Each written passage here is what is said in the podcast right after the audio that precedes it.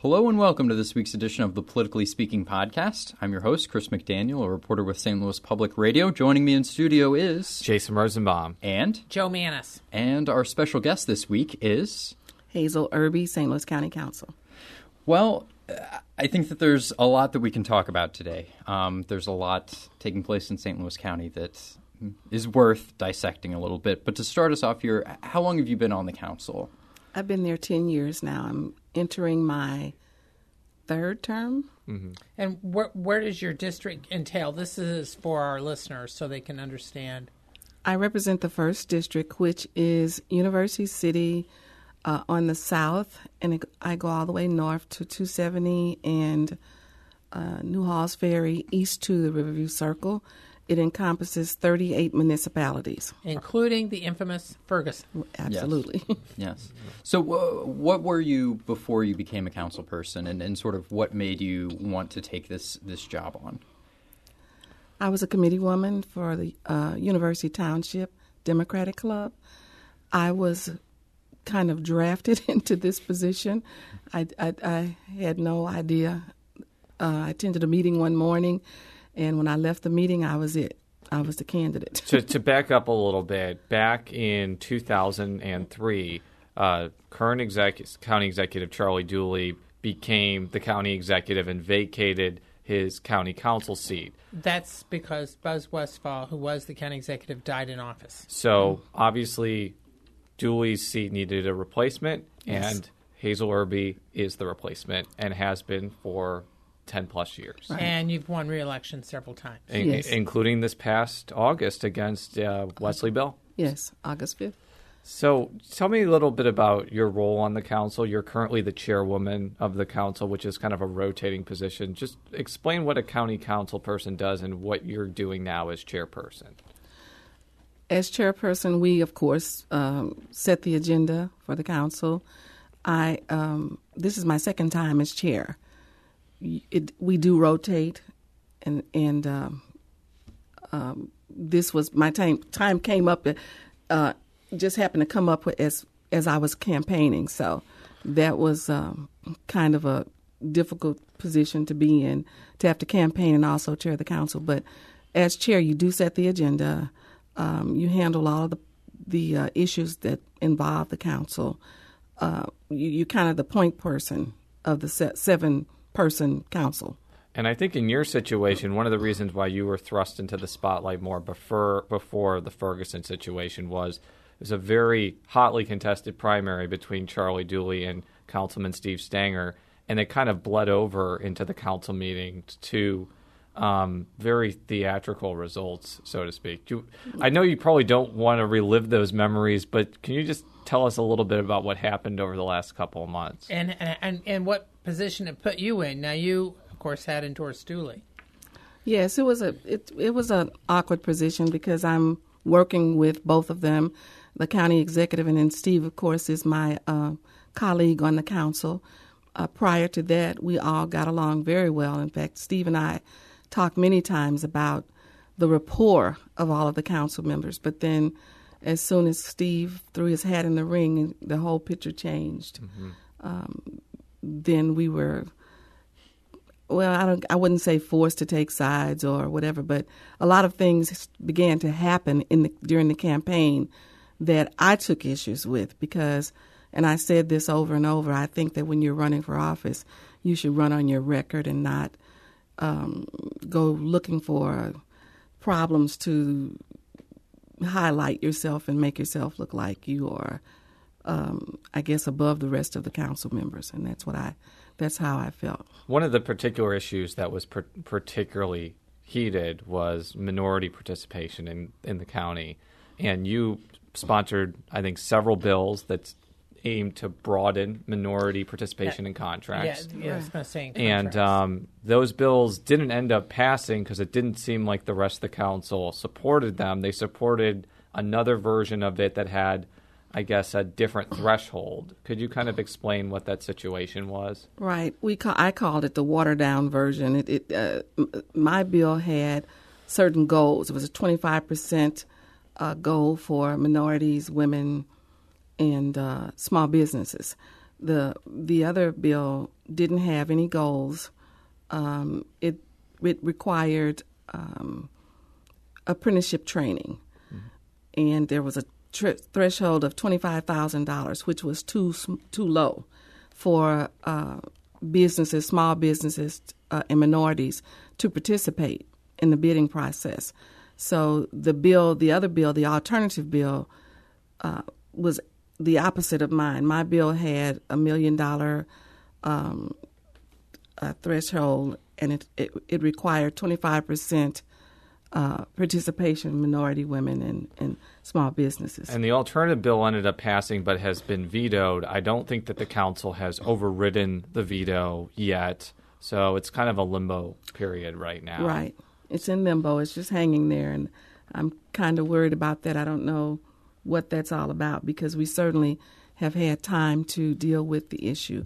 I thought it would be after the primary election, but it looks like we're still going to hold that. So one of the reasons why it kind of faded from the headlines is obviously the situation in Ferguson, Right. which is in your district. Many people who represent Ferguson are, you know, live there, have gained kind of more attention and prominence. Um, so we kind of want to shift gears to that. Yeah, and kind of your thought. A, when did you first learn that Ferguson was blowing up, so to speak? Uh, different people have told me that it was basically that Sunday, the day after the shooting, when things really got tense. I was interested in kind of when you found out what was going on, and then what you tried to do or didn't do, and kind of what sort of behind the scenes discussions were there with various officials up there. I learned about the incident on Saturday, the day that it happened, uh, within uh, within a couple of hours, I guess, because it went wa- viral on uh, on the internet, uh, uh, Facebook. In, in fact, I was at a going away party for my grandson who was leaving for college, and was on Facebook at the same time, and, and um, I I got the I got the message over Facebook, and I could see the body in the street, and uh, people were saying uh, on Facebook that it was um, that it was wrong, and that the body was just you know there no no ambulance, um, how he had been shot with his hands up. So I attempted to to go to the scene, however, my family wouldn't allow it because we saw on Facebook where the crowd was kind of out of control, and we even heard about gunshots. I'm not sure if that was true or not. Uh, however, I I said as long as I could, and so probably around maybe about as soon as I guess the body had be, just been taken away when I arrived on the scene, and I talked to some of the neighbors. Right. And I think that that was Saturday, people were angry, but there was no unrest until Sunday. I believe that the county executive was there on Sunday and he faced kind of a hostile reception. Did you face that type of reception when you went there? Or what was kind of your sense of the crowd in those early moments? No, not at all. I didn't. Uh, the, some of the crowd knew me. We had just had the Fourth of July parade in Ferguson, where I participate every year for the last ten years. And when I went up to a group of people and started asking questions, I heard one of the residents say, "You know who she is? She's in the parade every year." And uh, so they were they were comfortable in answering my questions. What do you think prompted the unrest to the degree uh, that because because as as we know in recent days there's been a police shooting in the city of St. Louis that hasn't generated the type of uh, unrest that the one in Ferguson did. What do you think prompted all the upset? several things. One, I think the the day that it happened, so many people witnessed the incident and thought it was unfair and unjust, and and uh, witnessed the body there in the street and no ambulance, uh, the the behavior of the police. But after that point, I think the the transparency of the police department, the police chief, the mayor, everybody involved was slow in uh, coming forth with information. And I think that's what angered the people so. You know, this sort of uh, all comes down to uh, a community that has a really poor relationship with the police department. And then after these protests began, the response of the police was largely bringing out armored vehicles, using tear gas. The nights that I was out there, there were sniper rifles. I, do you think that that response was appropriate, and what role do you think that that had in sort of inflaming the situation? No, I don't think that was appropriate, and I think that people who were not there at the time, who witnessed that on television, because when I came home that evening, I had been at a meeting or something somewhere to do with Ferguson and had been gone most of the day. When I got home and saw the late news and saw that on national TV, I could I was in shock. It looked like some third world country or something. I couldn't believe that it was in Ferguson. And so it that that aggravated me and frustrated me and I'm not a violent person or you know one who gets upset easily, but that in addition to the shooting of Mike Brown, of course, uh, really upset me. Uh, the, the, to think that that was the answer to dealing with the residents instead of the mayor or the city council coming forward or the or the chief of police coming forward and speaking to the public that this was the answer. Now, one of the things that I've kind of learned through combing through Ferguson's charter and statutes and also researching St. Louis County is the mayor and the city council have very little direct control over the police department, which is similar to many St. Louis County municipalities. And obviously, the county is governed by a police board that's appointed by the county executive. And I would say the county executive has a little more power, but not a direct power.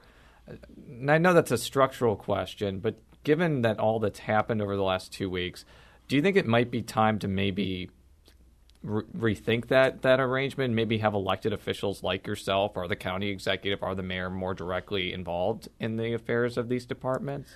I definitely think that we should be more involved because when things go wrong, we are held responsible for it.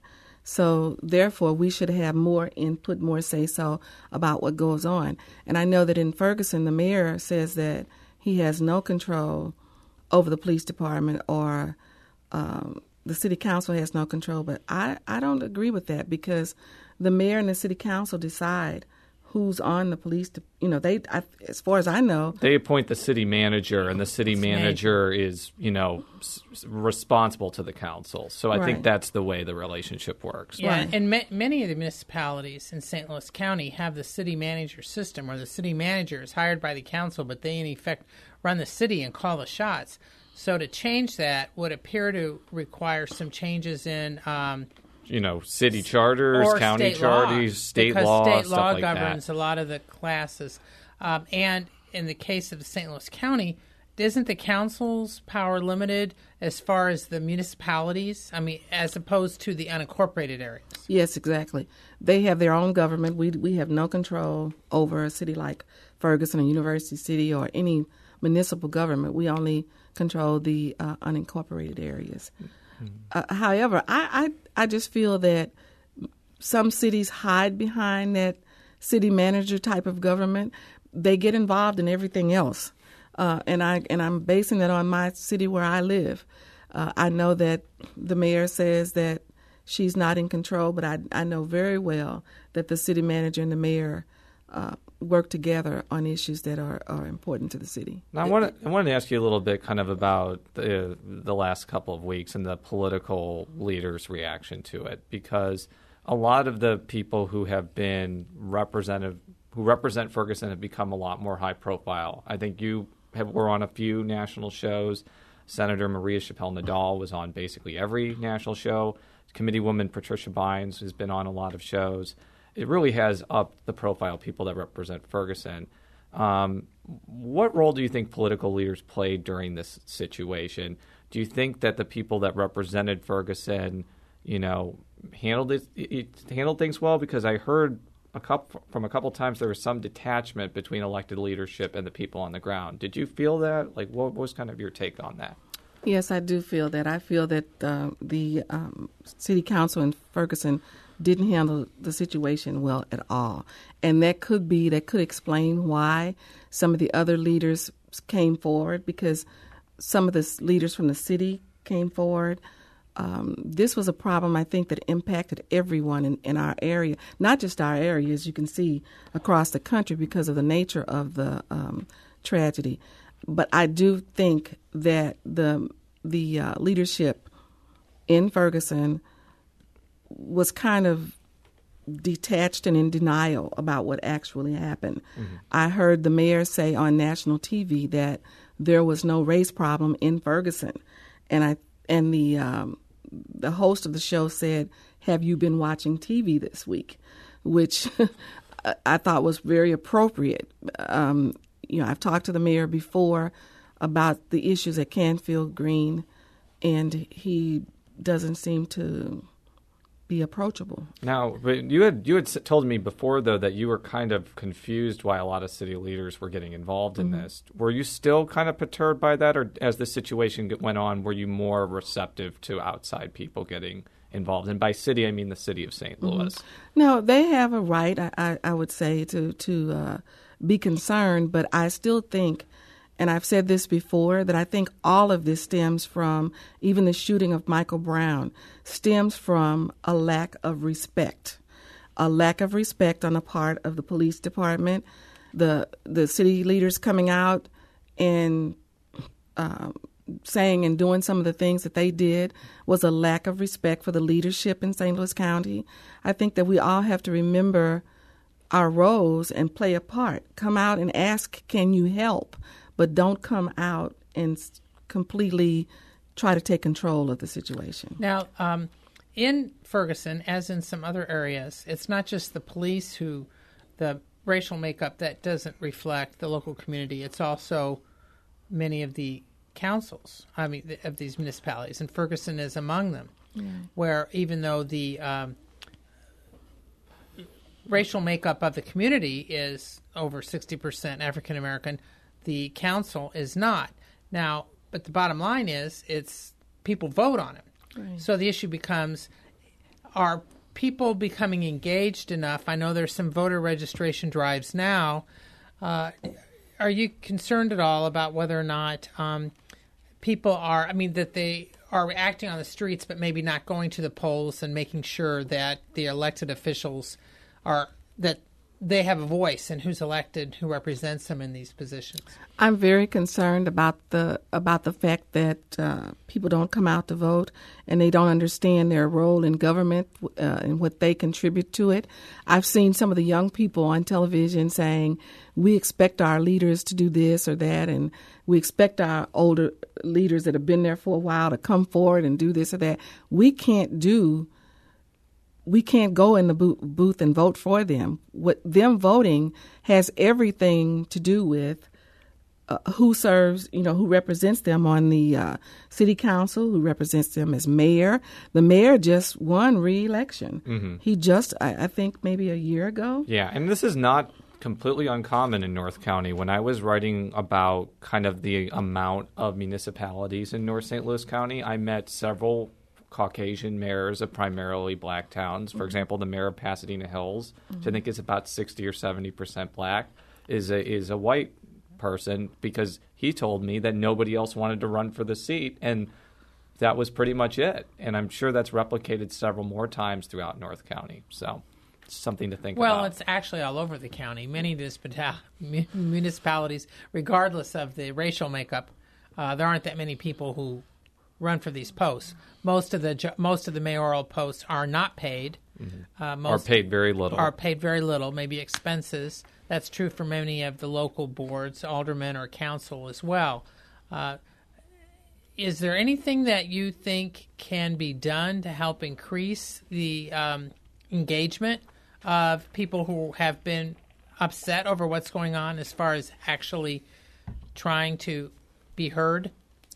First of all, I'd like to um, comment on the fact that the makeup of the councils and the mayor and the, and the and people wanting to run, people's desire to run for office.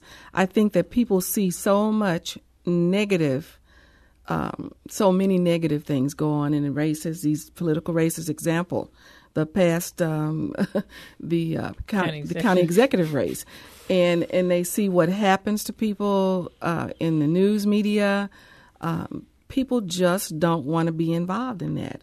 And I was always one of them. I never wanted to be in politics. I had no desire but for those very reasons, but I just happened to be that morning in the I don't know, right place or the wrong, whatever you want to call it. And so once once I'm um, once somebody says to me, "We need you," and whatever, I've never been able to turn down, you know, the turn, you know, walk away from the call.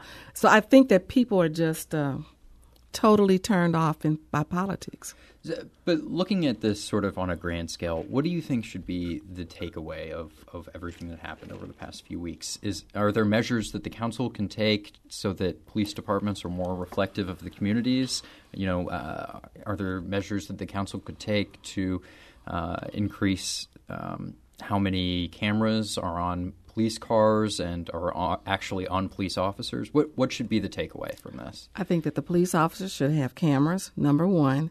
I think that um, one of the th- one of the initiatives that we're going to work on is to educate the public about uh, their government, eh, the layers of government, the roles of, of government, and to to try to mentor and recruit people who would make uh, you know good elected officials. Yeah, because the council, the county council, has no power over these local police departments no, at all. Yeah. Not at all. None. So I guess that comes down to another issue that's been brought up. That was an issue I was working on and I alluded to before. Is just the fact that there are so many police departments in the county. Um, I don't know the exact number, but I'm I'm sure it's dozens, if if not the oh. small dozens. Oh yeah, more than. Uh, I think that you know there's been some questions about whether there some of those police departments should consolidate, whether the county should take over some of those police departments. Obviously, that was a situation in Uplands Park right. and in Jennings, which I think are both in your district. Yes. Do you think those types of ideas should be on the table, or is that kind of missing the point as far as what's going on? I think it would be a good idea. The county executive, when I first came on the council, tried, uh, he attempted to consolidate some of the municipalities as yes. well as the police departments, and that wasn't received very well uh, as a person who represents 38 municipalities, I would love to see it done. But where do you do? Where do you start? Because I have uh, municipalities that are, for instance, like Kinloch, rich heritage, um, very well supported by the people who have who used who live there and have moved on. Uh, they have wonderful events every year. Mm-hmm. So, how do you start and where do you start? It's it's kind of yeah. It would have to be the municipalities that ask us to do that. Yeah, when you're talking about taking over police or right. something like right. that. Right. And frankly, it, that that would be. I think that wouldn't wouldn't that take some sort of state action because the council has no. I mean, right. the, the council can't unilaterally take over these. Or it would be the communities themselves. For example, as I mentioned before, Pasadena Hills, Correct. they have Normandy patrolling them because I'm assuming the council voted to contract with them Jennings voted to contract with St. Louis County and get rid of their police department. A lot of this is done on a local council level. Correct, but it's voluntarily. But they have to want to do it. Right, they do it. It's not up to us. We can't do it. Like when Uplands Park came to us and wanted us to to kind of mediate that whole effort. We had to make sure that everybody knew that it was not us. It was not driven by St. Louis County. That was the citizens who requested our um, help and as you see, the citizens voted against it. Against disincorporating, right. by the way. Yes. And that's kind of one of the, the, the, difficulties. There was an article, I think, either in the Washington Post or some City Lab, I think it was called, that took this posture that all the municipalities should merge into one municipality, merge with the Saint, city of St. Louis. It's it's the mega merger, or as I like to call on Twitter, the Tony Messenger plan, and just the, the that it's an interesting idea, and I think it's one that deserves discussion. But practically, it's a very difficult thing to achieve because there's so many municipalities, either the people or the leadership, that don't want to cease to it exist. It won't happen. In fact, I mean, the people like in Washington Post and other places, all they got to do is look at Baltimore. Yeah. You know, I mean, Baltimore, the city of Baltimore is not part of Baltimore County. They have a similar situation, although they don't have as many municipalities. I mean, it's it's rare that something happens like what happened in Indianapolis 40 years ago, where they were able to get most of the um, mun- municipalities to agree to merge with the city of Indianapolis, and Indianapolis, in effect, uh, expanded its borders to include most of the of the mm-hmm. county. Now, on Tuesday night, the council did take some action to ear- earmark some money for uh, Ferguson. Do you want to talk about that and what what the aim is as far as what that money should be used for? that money in, in the uh, legislation we passed last night, the million dollars is for the residents of Ferguson and the surrounding areas. That's to give them uh, support on anything that they may have lost as a result of uh, the uh, what is it, 17 days. The lady spoke about last night that they have been. Um, And this was a business owner in Right. Buzz Westfall Center, by the way. But continue. which this doesn't include the businesses in that legislation. And, and that's what the di- discussion was last night, that some of the council members wanted that money to include the businesses. But as I pointed out, we have a list of the businesses that were affected. And I, I don't think it's an inclusive list because I know the lady who spoke last night was not on the list. So my point was is that we have a million dollars and we're helping the residents. But if you include all of the businesses, which was a hundred plus on the list that I already have, uh, and I know that some of them, one of two of them that I visited, said that they had lost like fifty thousand dollars. So how far will that money go if you include all of the businesses. Right, which is why I think there's a separate effort to Right. help businesses that's being done by the Economic Development Agency. Right. So that's probably going to be an immense effort. Now, what is your thought? I mean, because since you are coun council chairman, just across the street is the uh, Justice Center, and County Prosecutor Bob McCulloch, who's been under fire because you have some officials who wanted him to recuse himself from overseeing the investigation into the shooting. Now, um, there are some who believe that the governor, at least while the state of emergency is in effect, could replace him. The governor says there's legal questions, but in any case, the governor's not doing it, and McCulloch is not recusing himself. What are your thoughts about that? And since the council does have jurisdiction, like over the prosecutor's budget and all that, any thoughts? Well, I I certainly think that the that the prosecutor uh, Bob McCulloch should not be on the case. I think that if for only the reason the fact that the public doesn't trust him to do it, I if I were in his position, I would not want to be the one that made that decision, and then whatever decision he makes, the the uh, public will question it. He will be scrutinized. So for that reason, I would move aside. As far as the governor making the decision, I'm not sure who is actually supposed to make the decision. I was told, or I saw where Bob McCulloch said that the governor could make the decision. Only while the state of emergency is in effect. Otherwise, the governor cannot. The only way to uh, re- remove Bob McCulloch from the case It's through a judge is through a judge. and under a non-state of emergency Correct. situation. So continue. I, I think that the governor has to make that decision, and he has to live with the decision that he makes. Um, I certainly wouldn't have been the wanted to be the one that uh, Bob McCulloch threw it back in my lap, and then I didn't make a decision. So, I, as far as I'm concerned, I think if I were governor, I'd make the decision So, so why? let's- Why do you think McCulloch shouldn't be overseeing the case? Why? because of his past history with uh, some other cases. For instance, the Jack in the Box, and um, which everybody's familiar with. Wasn't that when two um, detectives uh, who were off duty shot two people and killed them, basically? inside a car. I think. Yeah. yeah. So, no, continue. No, that's they, they shot him inside a car, and and uh, I just think that his past um, history and his personal history, which he talked about a little bit on this news conference on television, and he apparently was um, uh, emotional about it. And if you're emotional about it on television, talking about it, who's to say that that doesn't influence your decision in the investigation?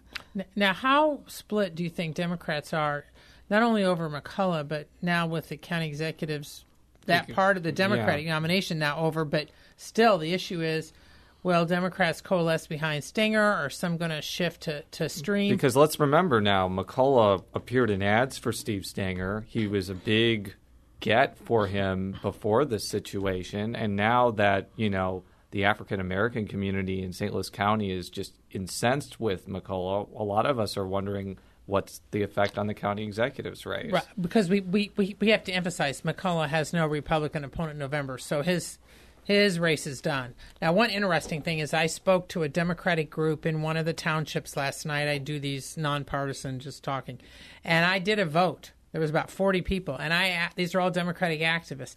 I asked how many should believe McCulloch should recuse himself. Five. This was only five. I was stunned. So I, I, I'm not saying you should or shouldn't. I'm just saying it showed to me Which that if which township? this was Right. Jefferson Township in Webster Groves. so That makes a lo- difference. But that's a largely, swing township. A largely white one. Correct. So- But what I'm saying is that will that is the kind of thing that gives you a sense of, of what may or may not be going on But behind the scenes. let's scenes. go back to the question: What impact do you think this will have on the county executive's race going Yes. forward? I think it will have a huge impact In from what what way? I've been hearing. Okay. In what way? Um, I, uh, I, I believe that people feel that uh, if they support Steve Stenger, they're supporting uh, the pro- the prosecuting attorney. So what do you think they're going to do? Are they going to vote for Stream or just not vote? I have no idea. I mean, what sort of talk are you hearing? Well, it's it's obvious in the ads that uh, were were you know going out for uh, Steve Stenger. The, the Steve Stenger said Bob McCulloch and I will clean up St. Louis County. So draw your conclusions from that, and I think that's what other people are doing. So, but regardless of who wins that, there's going to be a new county executive. You will return to the council for another four years because you won your primary, which is tantamount to election. How do you think the council will kind of uh, emerge after Charlie Dooley leaves office? Is it really going to depend on who wins? Could you imagine, you know, a Republican being county executive? Like, what do you think it's going to be in January with with you on the council? I really don't know uh, what the council will be like, but but it's my hope that we will work together and and do what's best for the citizens of St. Louis County. It shouldn't have anything to do with your uh, political party. It should just be about what people, you know, take looking after the people. So, I I have no idea what it'll be like. I, I still stand behind the fact that I think Charlie Dooley would have been the best candidate, and that. Um, you know, to move St. Louis County forward. You, oh. I'm hoping that the other two will do the same. Do you think the council will become less factionalized after the election? Because one of the things I noticed when Kathleen Kelly Burkett was still on the council, it was you and her pretty much versus the rest of the council. And it was pretty obvious that the battle lines had been drawn. Do you think that, especially with new members that are going to be there, as well as this county executives race being in the background, do you think it'll be more cohesive, or do you think that the fights will reemerge somehow? Well, I thought it would be more cohesive after the primary, and last night was an example that it wasn't. So I, I'm I'm not sure with any with the new council members coming on and the new county executive. I'm not sure, but um, you can kind of guess what it might be like in terms of uh, being fair because we still have the inclusion legislation hanging out there. No one's concerned about it except me one out of one out of six right now. Yeah. and I'm not counting Sam Page. He just came on. Yeah, we we can't we can't fault him. He's only Right, been there for a few right. days. And the other wild card is if Stenger ends up winning, his seat becomes vacant, and there's I think a decent possibility a Republican could take over that seat. So that kind of is another added wrinkle to the relationship. So we'll have to see. So. Yes, and we, we will have to close it off there. Uh, you can read all of our stories at stlpublicradio.org. You can follow me on Twitter at, at csmcdaniel. Jay Rosenbaum. And Joe, It's Jay Mannies. It's J M A N N I E S. we'll be back next week. Until then, so long. So long.